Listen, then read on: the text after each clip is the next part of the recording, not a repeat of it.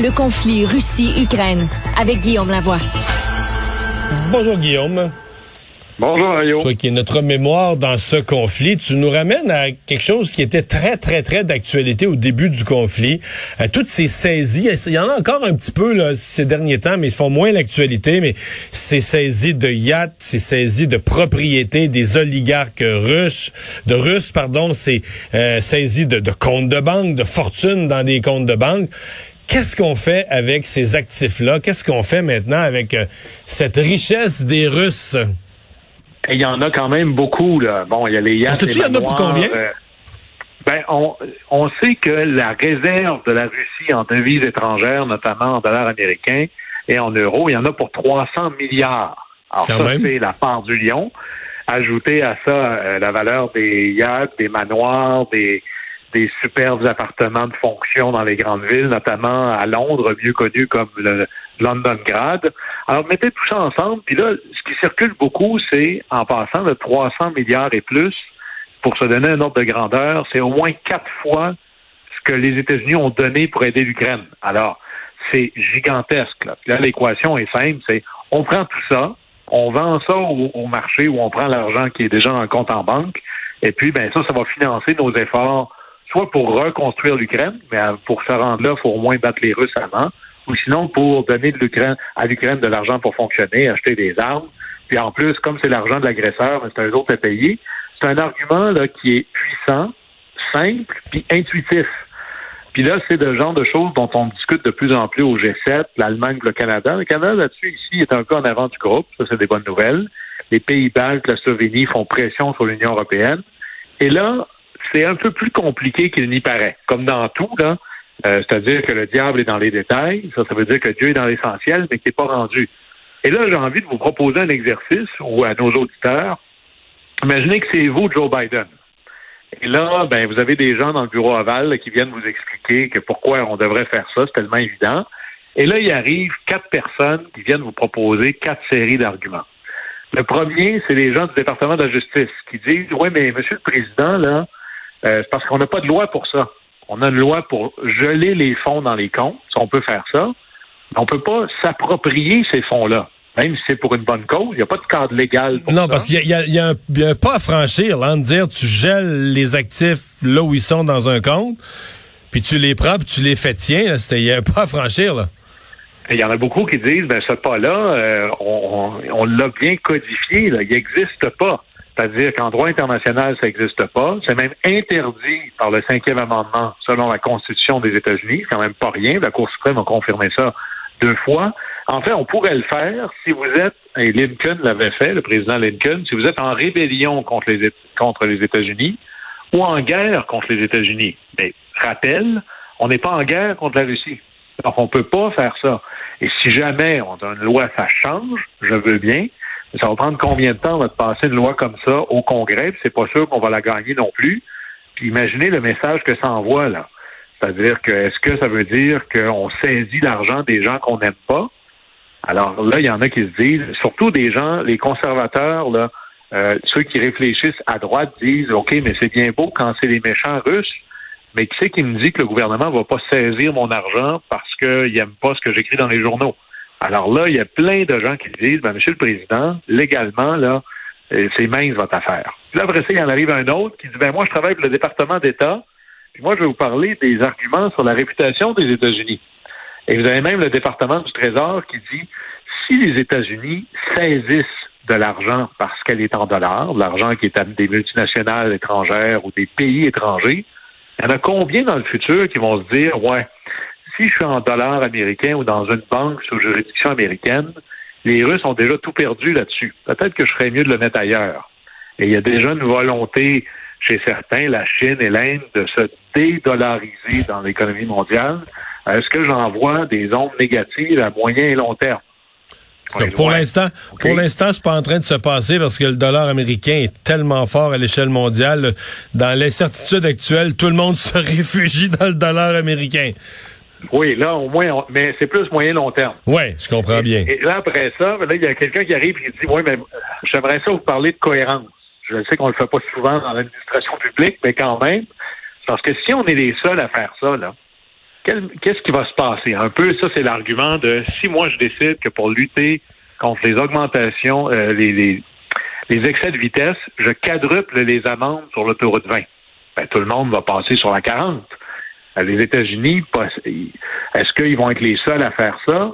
Et depuis le début, Joe Biden, brillamment d'ailleurs, avait avancé plus lentement sur les sanctions parce qu'il disait il faut que tout le monde bouge ensemble.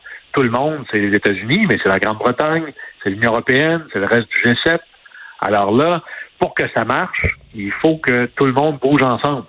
Puis là, il nous arrive le quatrième argument qui est celui de l'effectivité. Cet argent-là, il y en a une partie qui est sous contrôle américain, mais pas tant que ça.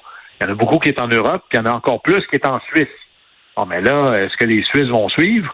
Euh, déjà, les Suisses jouent avec la neutralité, mais commencer à les saisir de l'argent de déposants étrangers, là, c'est pas mal contre la transition du pays. Alors, qu'est-ce que les autres veulent faire? Et est-ce que je suis un leader ou un suiveux? Fait que là, vous avez entendu les arguments. Posez-vous la question, là. Vous, mesdames et messieurs, est-ce que vous dites let's go, on y va ou on va attendre? Et c'est tellement facile de dire oui, oui, on le fait. Mais vous savez, le, vrai test du leadership, c'est quand on est capable de répondre à comment on le fait. Alors, c'est pas si simple que ça. Mais l'alternative, c'est qu'on garde les actifs gelés pendant un temps, mais qu'en bout de ligne, après la guerre, euh, les oligarques et autres euh, reprennent leurs affaires. Oui, puis ça, c'est un couteau à double tranchant parce qu'on se dit, si jamais on saisit cet argent-là puis on l'utilise, ben là, j'ai qu'est-ce que qu'est-ce qui me reste comme carotte pour essayer de négocier euh, quelque chose avec les Russes? Parce que là, à date, je peux dire, ben quand on s'entendra, je libérerai tout l'argent que je vous avais saisi. Hein, c'est tu voulais ton dessert, je le mets sur le bout du comptoir. Quand tu te comporteras comme il faut, tu pourras l'avoir. Mais si je mange le dessert, c'est assez difficile de trouver un incitatif. Là. Alors là, ça, ça fait aussi partie des choses écrites en, en petits caractères en bas qui sont au-delà de, évidemment, qu'on prend cet argent-là pour se battre contre Poutine. Alors, c'est, c'est là où ça devient complexe et difficile. Puisqu'on est dans les dilemmes politiques, euh, tu nous en poses une autre. Qu'est-ce que Biden doit faire avec l'Arabie saoudite? Euh, il y avait un voyage, il devrait aller rencontrer le prince euh, Ben Salman. Ça avait été reporté, ben, annulé, reporté. finalement, c'est ce que j'ai vu, c'est que c'est refixé, je pense, dans trois ou quatre semaines. Oui, alors là, ça, c'est un beau cas de... vous connaissez l'expression, là, on fait campagne en poésie, mais on gouverne en prose. C'est tellement plus facile en campagne électorale, c'est tellement plus dur lorsqu'on gouverne. Et quand c'était l'élection, le candidat Joe Biden disait l'Arabie Saoudite, c'est des parias, je veux rien savoir d'eux autres. Puis moi, là, je serais pas dans la même pièce que MBS. C'est quelqu'un qui a fait non seulement assassiner un journaliste, mais il l'a fait littéralement découper en petits morceaux. Et là, ben, il vient d'annoncer qu'en juillet, il s'en va là. Puis on en avait parlé la semaine dernière. Fait que là, c'est est-ce que je mets les intérêts de l'avant ou les principes? Et, là, pauvre. Euh, rappelle-nous, mais rappelle-nous les intérêts. Pourquoi, pour les États-Unis, euh, on a beau avoir des questions de principe qui euh, qui nous éloignent de l'Arabie Saoudite, qui nous donnent des hauts le avec l'Arabie Saoudite. Pourquoi ce pays-là est autant un incontournable? Parce que c'est un des plus gros producteurs de pétrole sur la planète. Et là, ben, vous faites le plein, vous voyez combien ça coûte cher, et là, ben, l'offre, la, la base de l'offre et la demande, c'est si l'Arabie Saoudite décide de augmenter sa production, ça va vraiment aider à au moins tempérer la hausse des prix, voire la faire baisser. Il faut augmenter les stocks. Mais là, l'Arabie saoudite se dit, pourquoi moi je le ferais? C'est très payant comme ça, parce que si j'augmente ma production, le prix du baril par baril va baisser. Alors tu me demandes de t'aider toi. Je suis pas sûr que j'ai à gagner là-dedans. Et en plus, tu voudrais, toi les États-Unis, que je mette dehors la Russie de l'espèce de famille agrandie de l'Association des producteurs de pétrole. Toi, Joe Biden, qui me traite de paria.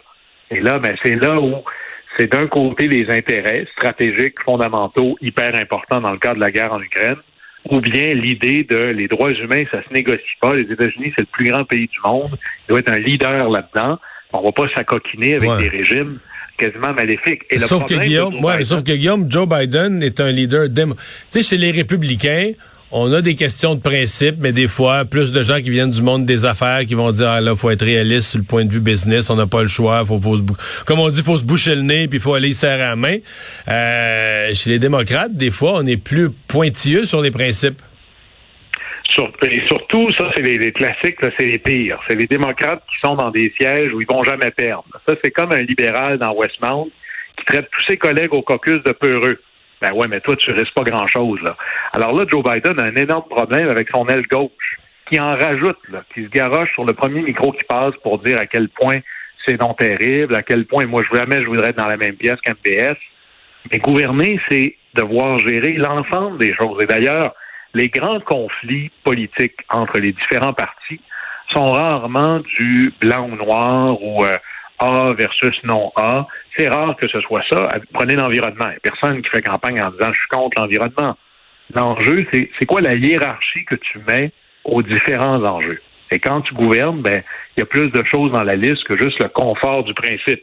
Alors, ça va être difficile pour Joe Biden. Probablement que, comme je le disais l'autre jour, il va se mordre les joues là, presque jusqu'au sang. Mais peut-être que ce soir, là, au menu à la Maison-Blanche, c'est une grosse couleuvre. Mais c'est ça qu'il faut se commander parce que qu'est-ce qui est le plus important? Ben, la bataille des droits humains va devoir prendre un pas de recul parce qu'il y a une bataille des droits humains encore plus importante qui se passe en Ukraine. Puis pour ça, ça prend une coalition plus vaste anti-Poutine, parce que c'est ça qui est la chose la plus importante, mais ça va être très difficile personnellement et politiquement pour Joe Biden. Ouais. C'est euh, ça va être intéressant à suivre euh, certainement ça ces développements puis des images à un certain point qu'on va être curieux de voir euh, aussi. pénurie insoupçonnée là, causée par la guerre. Il y a des y a des choses très graves qui se passent avec la guerre en Ukraine insoupçonnée. Imaginez, vous savez qu'en Allemagne, on boit la bière au litre et évidemment, on a, ça dans des bouteilles et la majorité du, produit pour faire le verre vient d'Ukraine quand vous êtes en Allemagne. Et là, il y a un manque. Les verreries d'Ukraine, évidemment, fonctionnent pas. Et les verreries d'Europe, pour faire du verre, ça prend surtout de la chaleur. Alors, pour faire du verre, ça prend du gaz naturel. Il en manque et le prix est extraordinairement élevé. Alors là, vous avez, juste pour donner une idée, là, en Allemagne, il y a 1500 brasseries différentes. Il y a 4 milliards de bouteilles en circulation. Et là, vous avez essentiellement, là, en Allemagne, la plus grosse préoccupation qu'ils ont, c'est ramener vos vides si vous voulez continuer à pouvoir boire de la bière. Et en Allemagne, ben, comme ils la boivent au litre, c'est probablement dans la, dans la série des choses insoupçonnées de la guerre en Ukraine. Là, j'en avais une coupe en haut de la liste, mais peut-être qu'on va en rajouter encore par le haut de la, de la feuille ben là, il manque de bière, il manque de bouteilles dans lesquelles pouvoir mettre la bière en Allemagne. Alors, il y a des crises euh, inégales, mais ça, ça a l'air de déranger les Allemands pas mal. On est encore à quatre mois de l'Octoberfest. Merci Guillaume. À demain. Au plaisir.